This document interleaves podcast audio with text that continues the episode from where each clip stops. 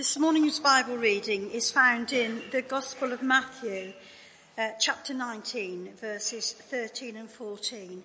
And it's on page 986 of the Pew Bible, but I think yeah, it's on the screen. The title of this little portion is The Little Children and Jesus. Then people brought little children to Jesus for him to place his hands on them and to pray for them. But the disciples rebuked them. And Jesus said, Let the little children come to me, and do not hinder them, for the kingdom of heaven belongs to such as these.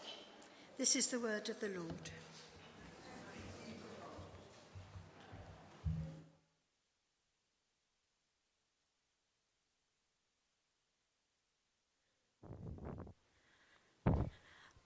I'm pleased that some of you have decided to stay in here and you haven't all gone to uh, go and play with the craft activities.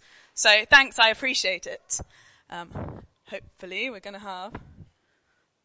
Whoa. Hey! Um, I don't know if any of you have ever seen this program. I've got a few nods, thank you. Um, Say Yes to the Dress is basically a program that does what it says on the tin. Brides go into a store with a couple of their friends and maybe some family, and they are guided by a fashion expert into choosing the dress they are then going to say yes to. Brides normally enter the shop with a really clear idea of what it, what it is they want. Do they want strapless or sleeves? Do they want it lacy or some sparkle? Do they want ivory or champagne? Now, before I was a bride myself, I didn't know that there were so many choices of white to choose from. But these brides on this program, they will not leave the shop until they have discovered that perfect dress. And at that moment, they say yes. They say yes to the dress. Yes will only come when perfection is reached. And yes will often cost them quite a lot of money. We're talking over three zeros here. Now, I wonder what it is that it might be that you have said yes to this week. I don't know if any of you have gone bridal dress shopping this week, so maybe it might be something a little bit smaller. Maybe you've said yes to being a godparent, to seeing a friend, to helping a neighbor. Maybe you have said yes to a demanding child, husband, partner who is demanding they have their sweets before dinner. Has your yes been given from a place of love, or has it been given out of a place of duty? Now, in the reading we just had, Jesus' disciples were not saying yes, they were saying no. And they might have been saying their no out of a love for Jesus.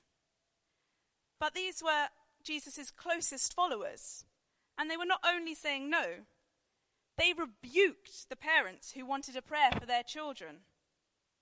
This wasn't just a kind, no, not right now. Maybe come back another day when we're not so tired. A rebuke is much harsher. It's a sharp disapproval. It's a, can't you see we're tired? Leave us alone. Why should you think that you are worthy of a prayer from Jesus? Then Jesus steps in. Let the little children come to me, and do not hinder them, for the kingdom of heaven belongs to such as these. The disciples might have said no, but Jesus says yes. Jesus was probably tired after what had been a really long day of teaching. But he wasn't too tired to say yes to the parents and children who were coming to him for prayer. He wasn't too tired to say yes to those who wanted to experience him. Now, I don't know about you, but quite often, if I'm tired, I'm saying no. And I'm not saying it in a kind way either. But Jesus wants to say yes. Jesus is not looking for perfection like the brides are in Say Yes to the Dress. Jesus wants to say yes at any point, to parent or child, to the young and to the old. Not only will Jesus say yes, but Jesus said, The kingdom of heaven belongs to little children.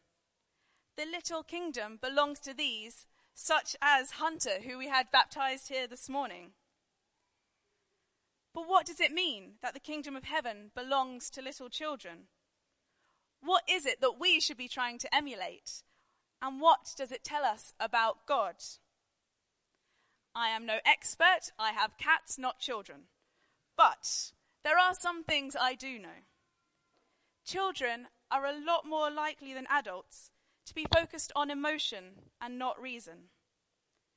They are perhaps more readily able to accept that Jesus loves them. They don't need to question why or to rationalize. They accept it. Today, are we ready to accept Jesus' love? Can we accept that Jesus loves us, even when we get things wrong? Jesus still loved the disciples, even though they rebuked parents who were bringing their children for a blessing. And Jesus loves us, even with our doubts and our questions. Jesus loves us.